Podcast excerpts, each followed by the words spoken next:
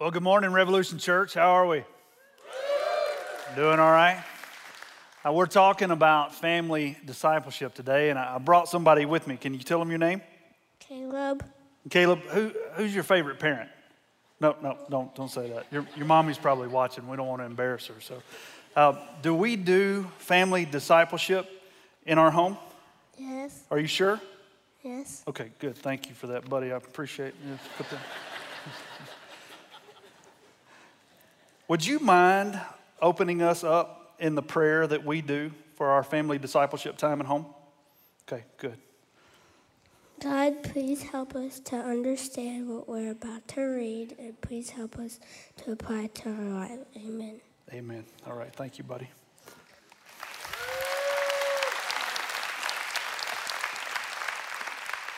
You know, he got his looks from me because his mommy still has hers, you know. Just make sure everybody knew that. Today, we are talking about family discipleship, and it's such an important thing for us to discuss together as a faith family. In 1816, J.C. Ryle was born in England into an immensely wealthy and socially elite family. His grandfather earned a tremendous fortune and then he left it to Ryle's father.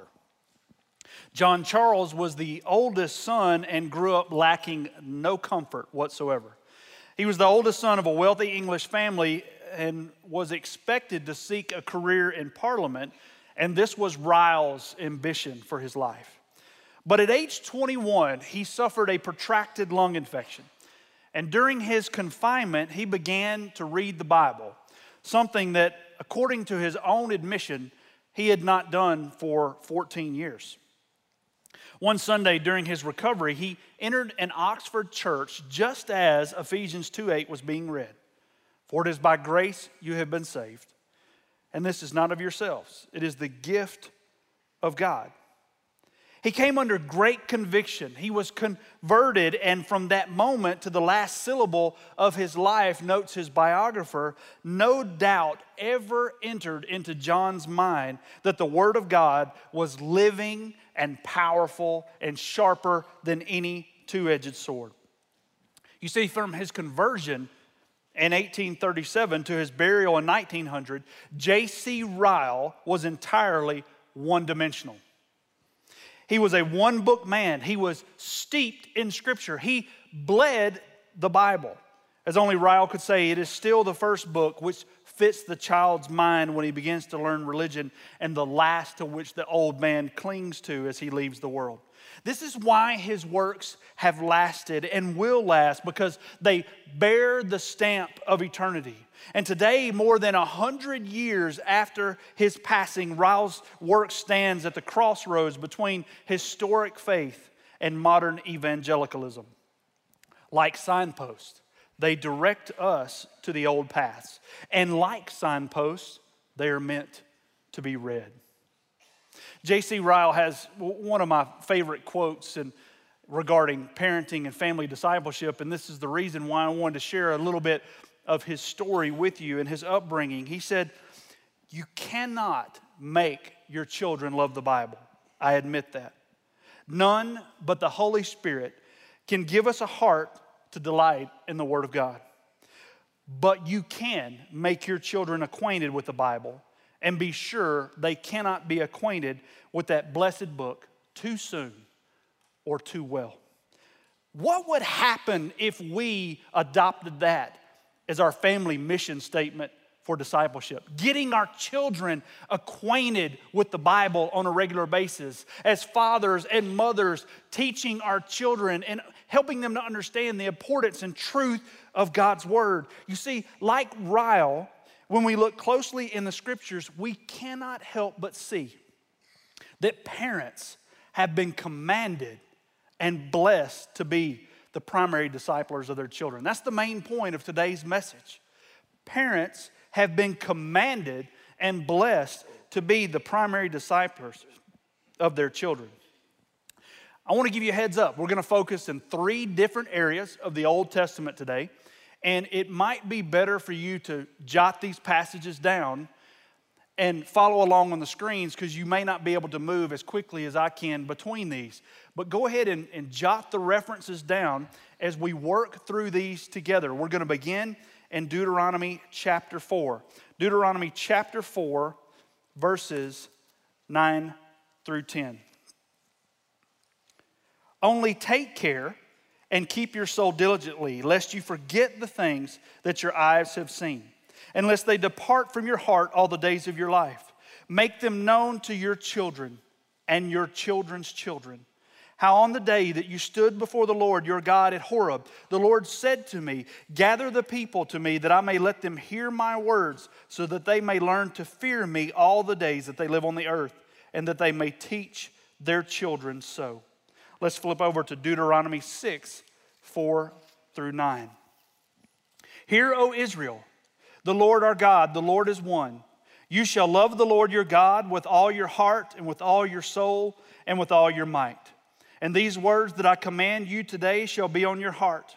You shall teach them diligently to your children, and shall talk of them when you sit in your house, and when you walk by the way, and when you lie down, and when you rise. You shall bind them as a sign on your hand, and they shall be as frontlets between your eyes. You shall write them on the doorpost of your house and on your gates. And finally, Deuteronomy 11 19. You shall teach them to your children, talking of them when you are sitting in your house, and when you are walking by the way, and when you lie down, and when you rise. Basically, all the time. That's when we should be talking to our kids about the things of God and imparting to them the full counsel, the full truth of God's word. We must do this as parents. You see the solemn admonition here in these passages to be careful, an admonition that occurs numerous times in the book of Deuteronomy. And to watch implies that the Israelites constantly, constantly faced the danger of falling into a sin that would have brought them to the brink of annihilation as a nation. That sin was idolatry. And the nation could become idolatrous in two related ways. First, the depravity of the human mind is so great that the great deeds of God for his people, and for them it was the Exodus and the giving of the law at Horeb, that those might slip from their hearts if they did not constantly remind themselves of God's mighty works in their lives. It was something they were to look back to. And as you read scripture, scripture you'll see how important these events are in the nation of Israel. Or, second, and here's where I want you to lock in this morning. Here's where I really want you to listen very carefully. Through laziness or apathy, parents might fail to teach them to their children, and thus their children could become idolaters as well. You see, Deuteronomy lays great stress not on the priests or other religious leaders, but on the parents as the ones responsible for their children's spiritual education. God trusts his great events of revelation, such as his giving of the law at Sinai, to faithful stewards. It's amazing. That's, that's a great word, and it's faith stu- stewards. I think we have a few of those here. To faithful stewards who must never forget them and who must pass them on to their children. But like Joshua, we must make a choice. And Pastor Jason stressed this last week in his opening message of this series. In Joshua 24 15, we see that Joshua made a choice, and hopefully we'll make that same one as well in Joshua 24 15. And if it is evil in your eyes to serve the Lord, choose this day whom you will serve. Whether the gods your fathers served in the region, region beyond the river, or the gods of the Amorites in whose land you dwell. But as for me and my house, we will serve the Lord.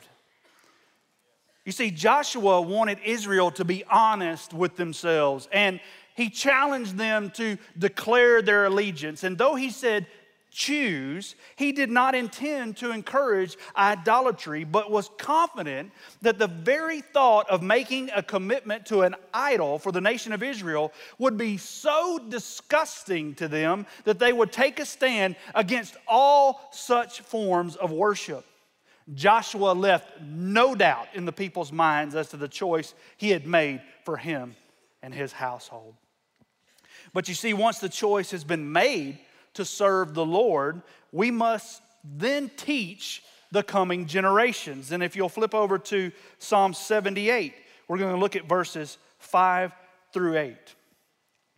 He established a testimony in Jacob and appointed a law in Israel, which he commanded our fathers to teach their children that the next generation might know them, the children yet unborn, and arise and tell them to their children, and not forget the works of God, but keep his commandments, and that they should not be like their fathers, a stubborn and rebellious generation, a generation whose heart was not steadfast, whose spirit was not faithful to God. You see, each generation must remember that the Lord revealed the divine oracles to Israel as an expression of the covenant relationship that He had sovereignly and graciously established between Himself and Israel. Israel was to be the example of that covenant relationship between God and His people, and they weren't supposed to elevate themselves to a position that they thought they should be. They were supposed to be an example to the nations to show who the one true God is and how you can have a relationship with Him. They were supposed to teach this revelation from generation to generation so that each generation might put their, put their trust in God by remembering His deeds and by keeping His commands. But the hearts of the desert generation, they were not loyal to God, and their spirits were not faithful to God. Instead, they were thoroughly rebellious. So, why this message today? Why is this message so important? Basically, to help parents and families understand what God has called us to do, that He's very clear about in His Word. To challenge all of us to pass on the faith we have and help us avoid being unfaithful and rebellious to what God has called every single one of us as Christ followers to do in our homes with our children. But you may sit here and say, you know, Pastor Jordan, I, I don't have any kids yet. You might one day. It's important for you to start preparing right now for what you will hope to pass on to the kids that God may entrust you with one day. Well, you know, Pastor Jordan, that, uh, that, sounds great, but hey, you know what? My kids are gone. We're empty nesters. They're already out of the house. You know what? As long as your kids are breathing, it's not too late to make up for lost time. And to at least begin to prepare yourself to invest in your grandchildren. You know, when my kids go to see my mom and dad, or they go to see Shelly's uh, folks. We want them to have a family devotional time. We want them to pray together. We want them to study the Bible together. We hope their grandparents will pass on the faith that they have and share their testimony of how God has moved and worked in their lives so our kids can see that. Well, you know, I, I don't, I don't really plan on having any kids. I, I just, I don't think that's for me in the future. You know, there are still some good principles that we're talking about today that will help you in other areas of discipleship. And you know, you may not plan on having children of your own, but you may be investing in somebody else's children. Maybe you teach in a school setting, maybe you serve here in kids or students, and you're investing in other people's kids. Or you may do that one day to serve here at Revolution. We encourage you to be ready to invest in other people's kids, whatever level that will be. So, did I get everyone? Did I cover everybody? Did I get all my bases covered? So, you can't walk out of here and say, well, you know, that message was great. I, I sure hope so and so listened to it. No, it's, it's for all of us. Steve Wright, author of the book Apparent Privilege, he challenged a group of student ministers at the Refined conference that I attended several years ago to do the following. He said, Ask a group of students these questions, which I did with the students that I was the student minister over. He said, How many of you read scripture with your parents on a regular basis? His research said it would be about 4 to 6%. Sadly, He was dead on. Second, how many of you pray with your parents on a regular basis? His research said it would again be 4 to 6%. Once again, he was right on target. Now, how many of you would like to read scripture and pray with your parents on a regular basis if they asked you to? His research showed that it would be 85 to 90%. It was kind of scary, but when I asked our students these questions, dead on. Steve went on to say that two thirds of young people leave the church around the time of graduation. Two thirds of kids and church going families today are walking away from Christ. Why do you think that is? Why do you think that is happening so often in our culture and in our society? Listen to what Dr. Michael Youssef says in his series Parenting 911. He says less than 60% of children who grow up in evangelical churches do not return to those churches as an adult because they do not see a real, genuine commitment in the lives of their parents. Does that bother you? I hope it does. Because it bothers me. You know, parents, let your kids see you reading your Bible. Let your kids see you praying, you praying together with your spouse.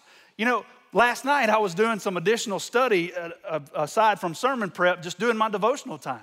And Caleb walked by, the one that was out here a little bit ago, and I'm going to set this up. I was messing with him. And I said, Son, um, have you done any of this today? Have you read your Bible? He said, No, sir. I said, Well, you don't want to be a dumb Christian now. You know, you really don't want to do that. And you're probably going, I cannot believe you said that to your son. Well, I was joking. And it got a smile out of him, but it was also a challenge to say, Hey, don't forget to spend time pursuing the one that you love and who created you. It's so important for us to do that. Let me ask you another question Whose job is it to disciple your kids?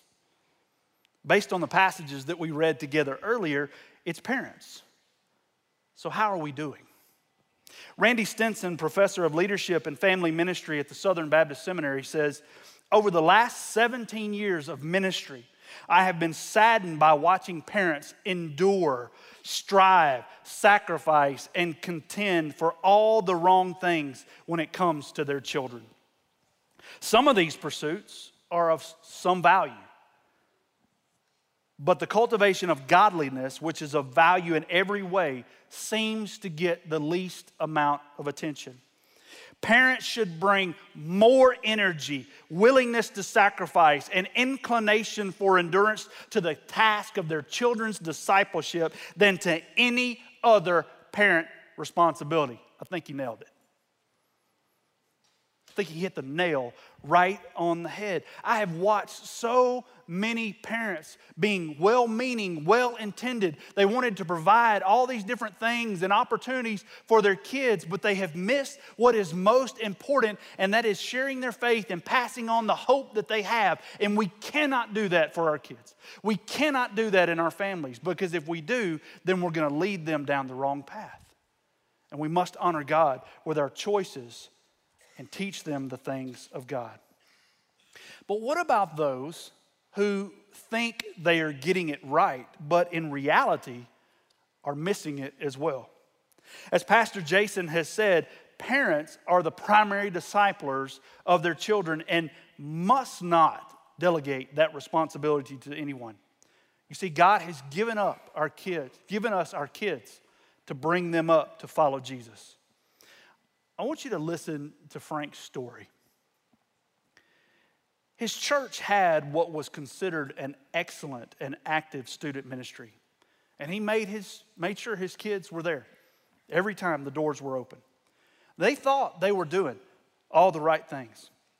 Frank told me, as my wife and I were raising our boys, I realized that we believed our job was to bring our boys to church. We truly believed that if we could find a good student ministry and keep our children active, then they would continue to serve Christ throughout their lives. We realize now that this belief system, no matter how earnestly we believed it, did not hold true for us. Our two adult children, now in their 30s, are no longer walking with Christ. We brought them to church, we dropped them off to serve in other areas, all the while honestly believing we were doing the right things. I wish someone had told us that the responsibility of discipling our children was ours, not a pastor's. I wish we would have known. It has been said, and I agree 100%, most parents, most parents know deep down that they cannot hand off the privilege of discipling their children to a pastor or to anyone else. You have an incredible privilege plainly in front of you the apparent privilege to disciple your children. You see, the church and the home must come together, partnering together, not seeking to be neglected or replaced. But with so many plates spinning and parents weak in confidence that they could even are, are even qualified to be a parent, we do what the culture applauds. We leave the parenting up to the professionals. This conventional wisdom says, hey, go enroll your kids in the best schools to handle their educational development. Get them on the right team in the right league to handle their athletic development. Find a great Christian counselor to deal with their emotional development. And hey, go find a good church where you can drop them off so somebody else can handle their spiritual development. And what's left for us to do as parents? Just handle their child's basic needs and hope the professionals are doing their job. That is so misguided in our thinking. I want you to hear me. It, this is so important to grasp. We can't just manage the experts overseeing certain aspects of our kids' lives. That is not what we are called to do. That is not what God has challenged us to do. You know, when Hannah comes to students on Wednesday nights because she's in middle school. She comes home and I ask her, I was like, hey, did Corey say anything stupid tonight? now, don't think that I think Corey's stupid. I, I trust Corey. Uh, Corey and I share resources back and forth, and Corey's solid. But it's a conversational piece because I usually get, gosh, daddy. But then we're able to have that conversation and we're able to talk about what they talked about on Wednesday night. Because I'm just not, I'm not going to leave it up to Corey. I'm not going to leave it up to Derek to disciple Caleb. I'm going to work with them as we are teaching things at home. And my wife Shelly and I are imparting the truth of God's word and leading by example. We're going to have conversations with them and supplement those things and guide them to love Jesus more and more. And, and what does the research tell us? What, what does the research tell us? I, I, don't have to, I don't have time to go into all that I found. But I want you to understand one thing. The research I'm going to share with you is secular. It, it's not Christian faith based, it is secular. 70% of teens identified their parents as the most important influence in their lives. Contrary to what parents think, Kids say mom and dad have the biggest impact on the choices they make. Ages 13 to 24 were asked, What makes you happy?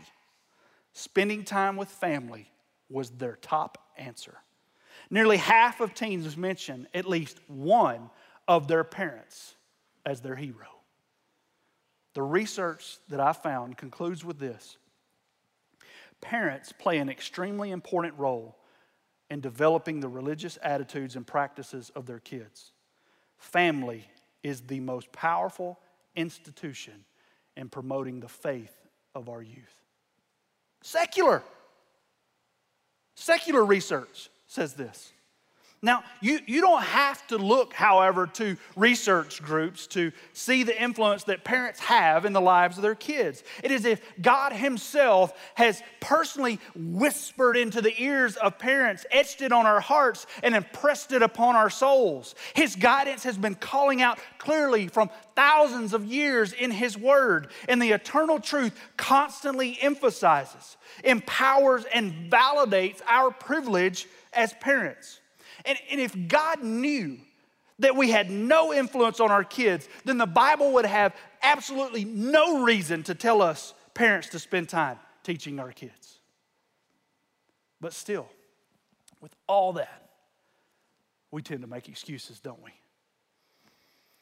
You know, Pastor, that, that, that sounds great, but I, I can't do it. Man, I don't know how. I, I just, I can't do it. I am, I am so intimidated by discipling my, someone else, especially my kids. I want you to repeat after me. I can do this. I can do this. God wants me to do this. God wants me to do this. I carry more influence. I carry more influence than I give myself credit for. Than I give myself credit for. Now, I hope you'll say that until you believe it. And then I hope you'll say it because you believe it. Don't you ever, ever listen to the lies of the enemy who tells you you cannot pour into the lives of your kids. And, and here's what's funny to me is that there are times when I struggle to answer my kids' questions. You know, I, I, I, struggle with how to answer their questions from the Bible in a way they'll understand. And sometimes I have to say, I, I don't know, I'll have to look that up. But I'm grateful that we're having these conversations and researching and searching together for these answers as a family. We're doing this together as a family. Secondly, you know, Pastor, the, the Bible is just, is, it's just too intimidating. I, I, just, I just don't know how to do this. You know, I met with a couple a few months ago, and the wife had a lot of questions, and she got to a point after we were talking back and forth, and she said, Wait, wait, wait a minute. So there are some things in the Bible that you believe and embrace on the basis of faith, but you don't fully understand and can't fully explain? I said, Uh huh. She said, Oh. Yes, there are some things that we're going to struggle to understand, but I don't struggle with understanding who does know the answers. Because of my relationship with God, because of my relationship with Jesus. We, we need to learn to dig and to study and to beg God for guidance.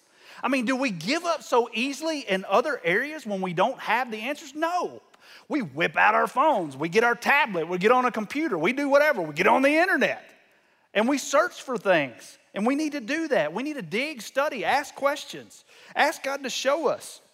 I mean, folks, we've got family discipleship resources on our website. Our kids in our student ministry, they have a resource area out here to my left, your right. I mean, they're out there every week and they have resources that they'd love to tell you about that will help you disciple your kids. Pastor Derek's out there, other people on his team. You can have a conversation with them. It's not too late for you to sign up for Parent Night that's happening right here tomorrow night. It's a free event to help you and encourage you to be the parents that God has called you to be. This is where our church can and is willing to come alongside you to help you better disciple your kids. Here's what must be avoided. Here's what must be avoided refusing to get our children acquainted with the Bible just because it is hard or intimidating.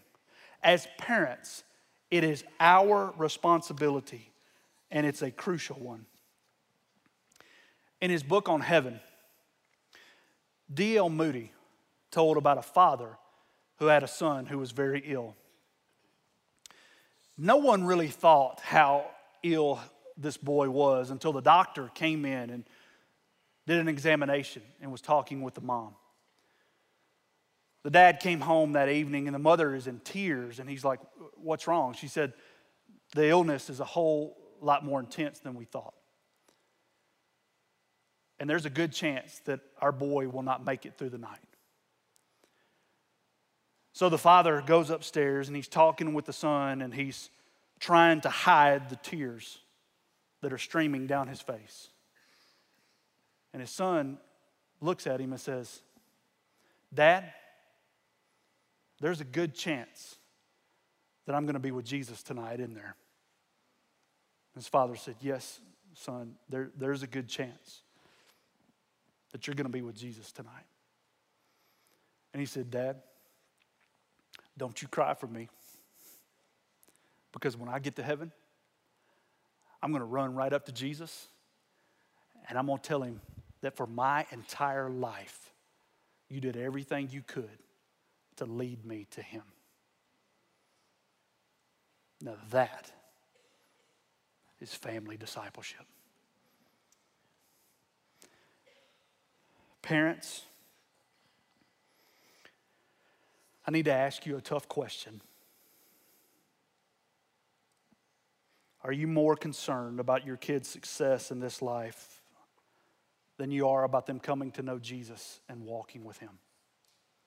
It's, it's a question we must all wrestle with as parents. It drives our decision making. You see, we cannot help our children gain the whole world and yet forfeit their souls. The reality is, is that Satan wants our kids. And we have to go to war in the spiritual realm as parents, praying for, fighting for the hearts and minds of our kids. Because until they know how to guard their hearts and minds, we need to do it for them. This world is trying to divide their affection and pull them away from Jesus. I know that family discipleship can be intimidating and at times it can be challenging, but it is so, so very rewarding. You get to see and experience firsthand the spiritual growth and development of your kids. From you don't sit still and shut your mouth and pay attention to, wow, he just shared something that was right on track with what we were talking about. He actually got it. To, babe, that question really doesn't apply to anything we were talking about. To, did you hear the prayer that she just prayed that was so incredibly awesome? Those are the things we get to be a part of as parents. And it's such a cool deal. And we cannot miss out on those. I, I want to leave you with some very practical points this morning. I hope you'll jot these down. They'll be on the screen for you. Number one, parents, you are the primary spiritual leaders for your children. Let them see you reading your Bible, praying together. Talk about the scriptures. Talk about what God is doing in your life. Include them in your prayer time and your decision making. You know, let them pray for how much your wife is frustrating you on a regular basis. My wife's not here today. She's home with a sick child, and I'm going to get it for that, but I'll survive a few more hours. Second, and most important, Teach your kids to love Jesus. Man, teach your kids to love Jesus. Share with them about that relationship and the hope that you have. And lastly, do what works for your family dynamic and rhythm of life. Not every resource or practice is going to work for all families. What we do may not work for you, but there are so many different ways to do family discipleship just do it. Just have those conversations. Read scripture together. Talk about it. Pray together. That, that's basically what we do in discipleship. I leave you with this thought from Pastor Jason's message back in October. We are not only working to accomplish spiritual formation, but also the formation of strong, godly families. Our faith journey is about following Jesus personally but also making sure our family has the opportunity to follow Jesus as well. God has given us as parents the privilege of passing down the good news to the next generation. Our job as the church is to partner with parents to make sure our kids and students are also growing. As we go into our time of response today, I, I want you to know something. I, I'm not perfect. I'm not. I'm not where I need to be, but I'm not who I used to be either.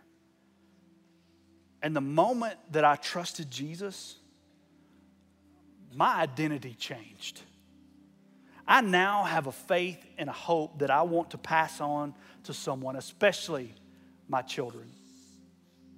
Do you have something of eternal value that you want to pass on? if you have yet to trust Jesus, what, what are you waiting on?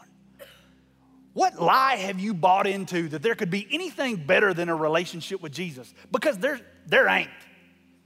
Let me just go all Mississippi on. There ain't.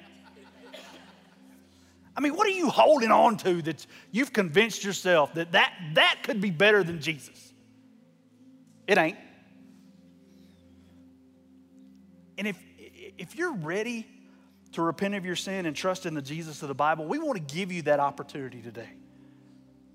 We want to help you understand what it means to engage in a lifelong pursuit that carries over into eternity. That, that's what he's calling us to. Not just a bunch of benefits, but an intimate, personal relationship with our Savior and our Creator. You see, the Bible tells us how we are to be saved. All who come to faith are saved by one thing and one thing only God purifying our hearts through belief in Jesus Christ. That's it. And if you're ready to trust Jesus for the very first time, I want to lead you in a prayer this morning. So, with every head bowed and every eye closed, nobody looking around, we don't want to embarrass you. I want to lead you in a prayer. And there's nothing magical about this, but we want to help you express to God what He's doing in your heart and mind. So, if you're ready to trust Jesus for the very first time, I want you to pray this with me. Heavenly Father, I've been running from you. And I've made other things more important than you. And I confess that. I agree with you about my sinful condition. And I repent. The Bible says we need to repent, turn away from. I turn away from my sin. And I turn to your son Jesus and embrace salvation.